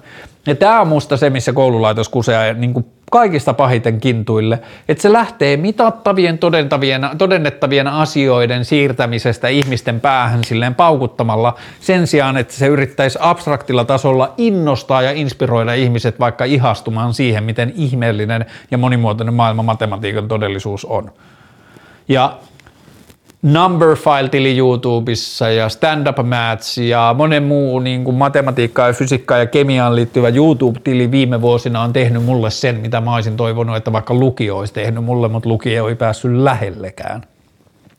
Ja joo, täytyy muistaa, mun lukion käymisestä on 20 vuotta, asiat on voinut muuttua, mutta mun tietääkseni ne ei ole muuttunut niin paljon, että se meininki olisi ihan täysin erilaista. Tiet- edelleen kaikille käsittääkseni opetetaan kaikki samat asiat riippumatta siitä, kiinnostaako niitä vai ei. Mitä tykkäät tehdä pilvessä? Mm, lyhyt vastaus, oikeastaan kaikkea. Nyt mä en ole polttanut kuukauteen, mä en tiedä milloin mä poltan seuraavan kerran tai poltaanko mä seuraavan kerran. Mä huomasin, että siitä alkoi taas tulla semmosia niin kuin, en mä tiedä. Ehkä ne negatiivisemmat asiat pilvenpoltosta, mitä mulle taas alkoi tulla, oli se, että mä mietin sitä pilvenpolttoa ja sitten mä ahdistuin siitä ja koin syyllisyyttä ja rupesin spekuloimaan liikaa ja niin edelleen. Ja sitten mä olin silleen, että parempi olla polttamatta, jos mä kerran mietin tätä tälleen mutta mä tykkään katsoa elokuvia pilvessä, mä käyn, tykkään juosta pilvessä, mä tykkään harrastaa seksiä pilvessä, mä tykkään syödä pilvessä, mä tykkään miettiä pilvessä, mä tykkään kirjoittaa tai piirtää tai laulaa tai tanssia pilvessä. Mä tykkään tehdä kaikkia noita asioita myös selvinpäin ja niiden tekeminen selvinpäin on ihan, mä tykkään myös pyöräillä pilvessä, bla bla. Pilvi on vaan erilainen, pilvessä oleminen on erilainen kulma niihin samoihin asioihin, joka voi olla joskus tosi inspiroivaa, joskus se voi olla ahistavaa, joskus se voi olla demppaavaa, joskus se voi olla mitä tahansa muuta. Mutta joo. Mm. Mä tykkään tehdä hyvin monia asioita pilvessä. Ajatuksia Instasta tykkään, mutta samaan aikaan tässä häirittee joku erittäin paljon, mitä en osaa pukea sanoiksi. Tämä on siis jonkun sanoma asia. Mä vähän puhun jo aikaisemmin asioita Instasta mutta, ja ajatuksia Instasta, mutta joo, viime aikoina Instagram on ahistanut mua ihan tosi paljon ja mä huomaan puhelimen käyttö niin kuin noista käyt, ruutuaikamittareista, että mun Instagramin käyttö vähenee koko ajan nyt niin kuin automaattisesti vaan, kun mä oon vähän niin kuin päästämässä siitä irti. Mutta jotkut asiat liittyen siihen, että mä en saa nyt poistettua niitä seurattavia sillä tavalla, kun mä haluaisin ja niin edelleen, niin hidastaa sitä mun, mun lähtöä. Voihan se olla sitä, että mä myös niin jotenkin pidän alitaitaisesti siitä kiinni, että mä en halua päästä siitä vielä irti. Mutta joo, Instagram on ahdistanut mua tosi paljon ja se on tosi tyhmää, kun siihen on tullut se taso, että mä niinku ärsyynyn ihmisistä tai niiden tekemisistä tai niiden presenssistä internetissä, joka on ihan tosi vitun turhaa ja tyhmää että miksi mä vaivaudun ärsyyntymään, ärsyyntymään siitä, mikä on jollekin toiselle tärkeää tai merkityksellistä tai, ää, tai toisen tapa olla tai jotain, niin se on tosi tyhmää. Että nyt ehkä viime aikoina mä oon ärsyntynyt enemmän itsestäni Instagramia seuratessa kuin Instagramista itsessään. Mutta joo, Instagram synnyttää valheellisia ja virheellisiä tapoja tulkita maailmaa, niin kuin kaikki mediat, jos ei, joihin, joiden, jos ei niiden kanssa ole tarkkana – mutta joo, tällä hetkellä ajatus siitä, että mä pääsen eroon kaikesta sosiaalisen median niin kuin kulttuurista tuntuu ihan tosi palkitsevalta. Äh, ahdistus elämän suunnan puutteesta, tell me about it. Äh, olen kokenut tosi suurta ahdistusta siitä, että mulla ei ole ollut selkeää Mulla on ollut suuntia ja elämänsuuntia ja inspiroivia suuntia, mutta sitten kun mun usko niihin on ollut kyseenalaistettuna – niin sitten siitä on tullut se ahdistus, että onko mulla sitten suuntaa ollenkaan, onko mulla selkeää suuntaa, mihin mä haluan mennä tai minkä puolesta mä haluan taistella. Ja tämä keskusteluohjelma on tosi hyvä, koska tämä on nyt semmoinen niinku rauhallinen, että tätä mun ei tarvitse kyseenalaistaa, mä tiedän, että tästä ei ole mitään haittaa, kenenkään ei tarvitse katsoa, jos ei halua katsoa, ja parhaimmillaan tästä voi olla hyötyä mulle, joskus vieraille, joskus kuuntelijoille. Niin tämä on niinku sen turvallinen maailma, että tätä on hyvä tehdä. Menkat. Menkoista mä oon suunnitellut kokonaan omaa jaksoa ja mä tykkään siitä ajatuksesta, että minä miehenä puhuisin menkoista. Mä tykkään siitä sen verran, että mä ehkä niin kuin vaalin sitä ajatusta edelleen, että mä teen jossain vaiheessa menkoista jakson, mutta menkoista, jos mä haluaisin jotain lyhyttä sanoa, niin kulttuuri on kyllä laiminlyönyt sitä niin kuin ilmiönä ihan tosi pahasti, että puolet ihmisistä niin kuin Öö, puolet ihmisistä omaa tämän ilmiön. Puolilla ihmisistä on menkat joka kuukausi, tai melkein puolella aikuisväestöllä. Aikuisväestön koko toisella sukupuolella on periaat, tai niin kuin Ymmärrätte, mitä tarkoitan. Menkat on numeraalisesti valtavan iso ilmiö maailmassa, ja mä väitän, että miehet ei isoilta osin ymmärrä, kuinka kipeitä ne voi olla, kuinka kipeitä ilmiöitä niihin voi liittyä, kuinka... Ähm, paljon niihin voi liittyä säätöä tai epämukavuutta tai hankaluutta arjessa. Miehet ei myöskään, äh, niin kuin mies, miehisessä maailmassa tai miesten rakentamassa maailmassa ei ole otettu huomioon sitä, että niin kuin koko toinen, koko naissukupuoli tai nais, niin, koko naisten sukupuoli menkkoja kokeva naisten sukupuoli joutuu ostamaan siihen liittyviä hygieniatuotteita. Miksi vitussa niissä hygieniatuotteissa on arvonlisävero? Öö, voitaisiko tehdä jotakin järkevämpiä systeemejä. Musta tuntuu, että menkkoihin liittyvä keskustelu on ihan tosi alussa. Tai se, että miehet on onnistunut vuosien varrella tekemään menkoista jotenkin ällöttävän tai iljettävän asian. Niin kuin, että naiset häpeää tai on tehnyt niin kuin naisille jotenkin selväksi, että naisten pitäisi hävetä niitä menkkoja tai sitä verta tai jotain muuta. Ja niin kuin, kaikki tämä, niin kuin joo, menkkoihin liittyy tosi paljon keskusteltavaa ja tosi paljon – ymmärrettävää ja kehitettävää ja niin kuin se on hauska ajatusleikki, että mitä jos menkat olisi ollut miesten asia, niin minkälainen meidän maailman suhtautuminen tai teknologia tai mikä tahansa liittyen menkkoihin olisi, jos se olisi ollut miesten juttu. Mitä haluaisit kertoa, mutta kukaan ei tajua kysyä? Mm, ehkä mäkään en tajua kertoa, mutta yksi juttu on sellainen, että kun mun poika meni sinne lukioon, niin jotkut sen koulukaverit, jotka oli sit saanut tietää, että mä oon Wernerin isä, niin ne oli ollut Wernerille vaikuttuneita siitä, että sun isä pitää koirat Alepan edessä tiliä, ja ne oli päätellyt sen siitä, että kun koirat Alepan edessä tili seuraa vain mua ja yhtä toista jätkää, mutta ei, mä en ole koirat Alepan edessä tilin ylläpitäjä. Yksi mun ystävä on, mä ja mun frendi ollaan vaan sen tilin kummeja. Ja me autetaan sitä meidän ystävää silloin tällöin, kun sillä tulee siihen liittyviä kysymyksiä tai jotain. ää, sosiaalisen median suosituksiin räjähtäneen sosiaalisen median tilin ylläpitoon liittyviä kysymyksiä tai ongelmia tai jotain, niin sitten mä oon auttanut sitä mun ystävää siihen liittyvissä asioissa.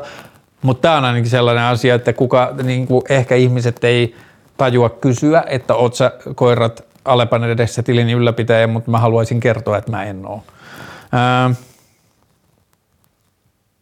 Sukupuolen tutkijana kiinnostaa kuulla sun ajatuksia kautta kokemuksia myös sukupuolesta. Mä oon puhunut ehkä näissä blogeissa sukupuolesta aika monta kertaa.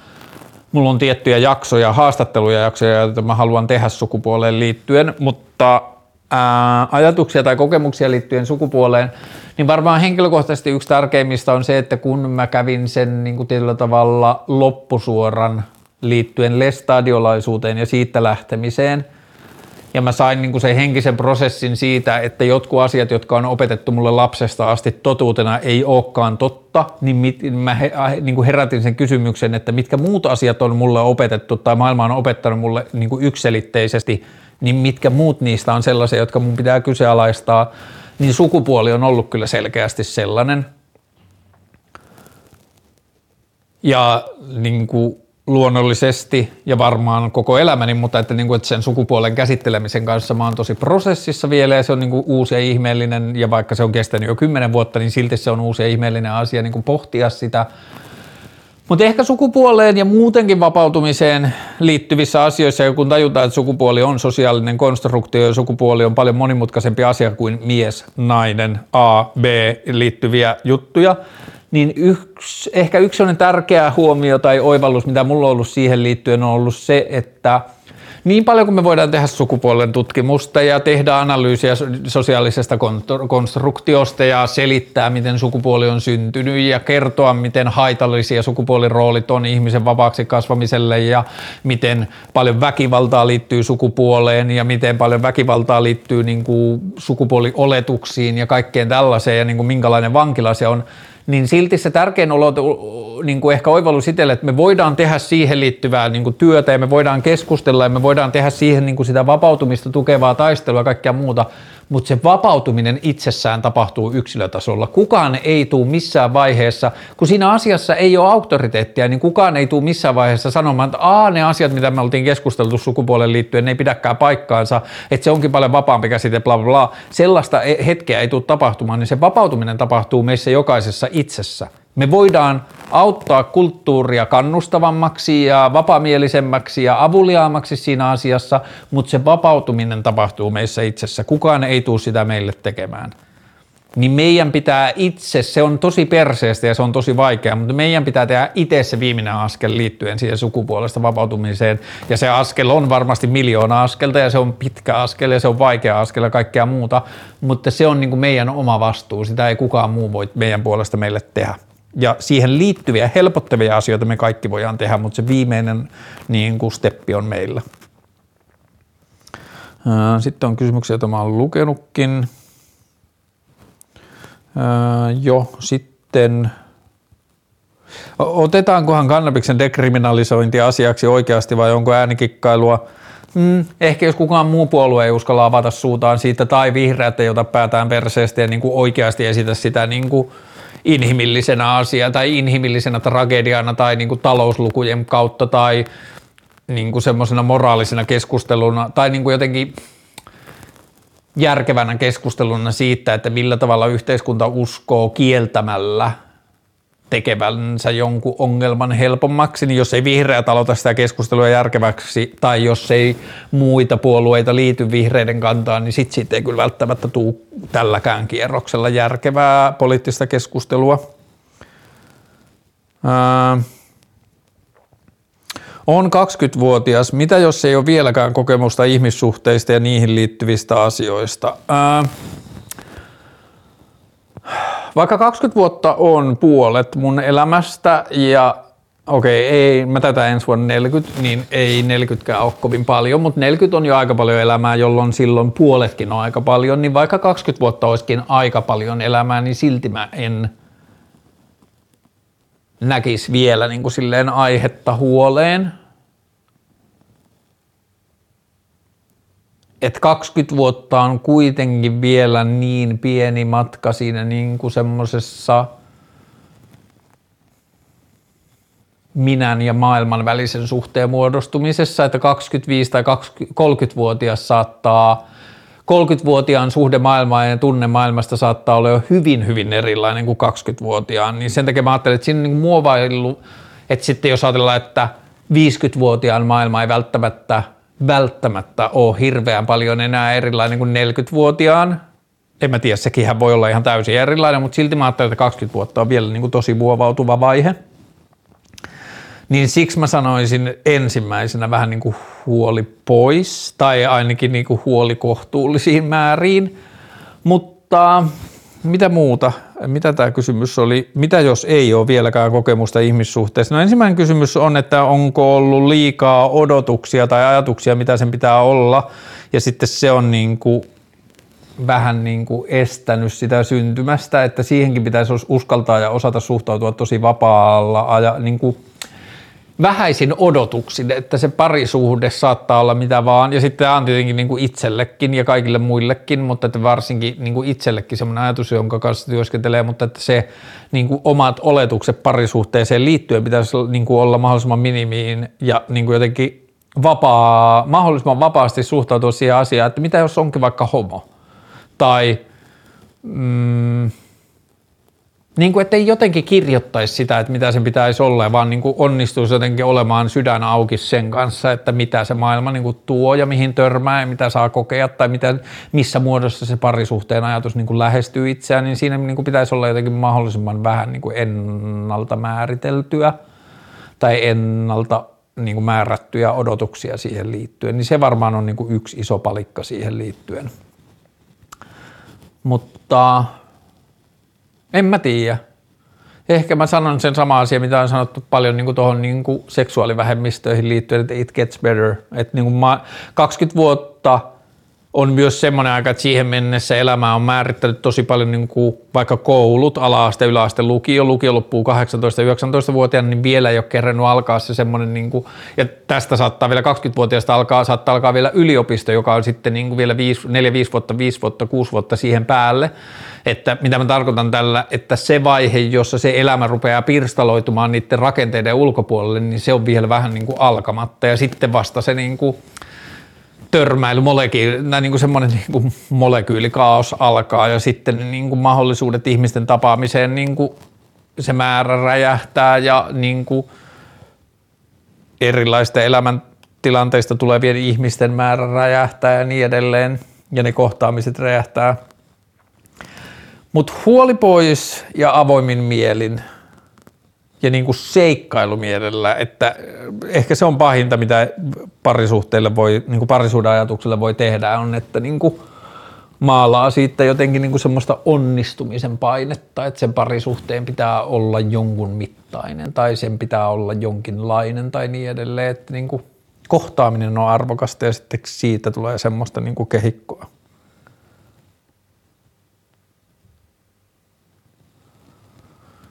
Hmm. Ehkä tässä aika hyvin.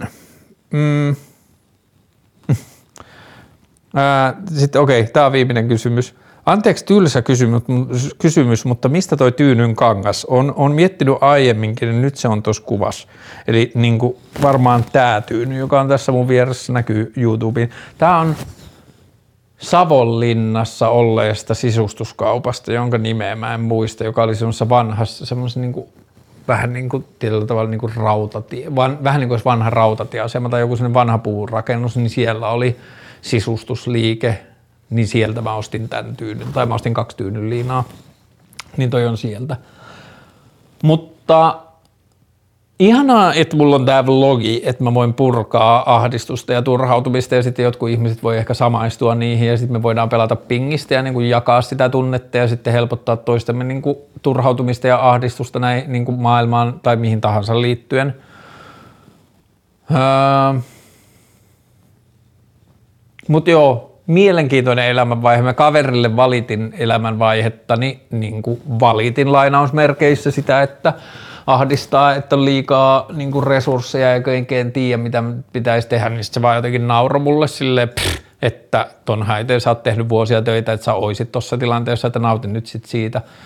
Ja oikeassahan se on. Kyllä mä oon niin vuosia tehnyt töitä sen eteen, että mulla olisi aikaa ja niin kuin vaan tilaa prosessoida ja muuta. Et jotenkin vaan varmaan tämä koronatodellisuus ja jotkut muut niin kuin on silleen lisännyt kierroksia jossakin niin kuin turhautumisessa jossain muussa. Ja sitten mä saatan niin kuin putkahtaa jostain putken toista päästä jossain, päästä, jossain vaiheessa naureskella itselleni, että luulitkin ahdistuvasi, mutta ha ha ha mutta mitä ikinä. Mutta jos kaikki menee hyvin, inshallah, mä pääsen kohta Fedian kanssa syvälle syvälle erämaahan maisemiin, jota mä en ole koskaan nähnyt.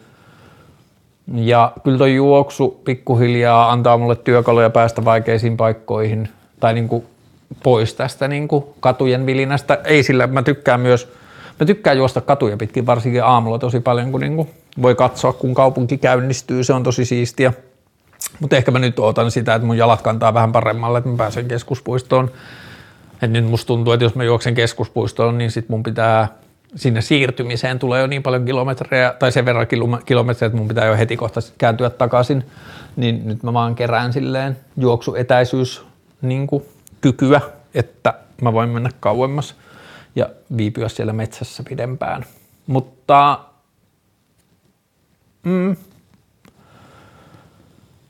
Joo, on paljon problemaattisia asioita maailmassa, mutta ei pidä unohtaa, että on sikana ihania asioita maailmassa ja va, niin kuin Afganistan ja kannabiskeskustelu ja monet niin kuin urpoilut ja niin kuin turhauttavat asiat vetää välillä mielen matalaksi, mutta on ihan sikana niin kuin onnenaiheita ja ihania asioita ja kehityssuuntia ja kaikkea muuta sellaista.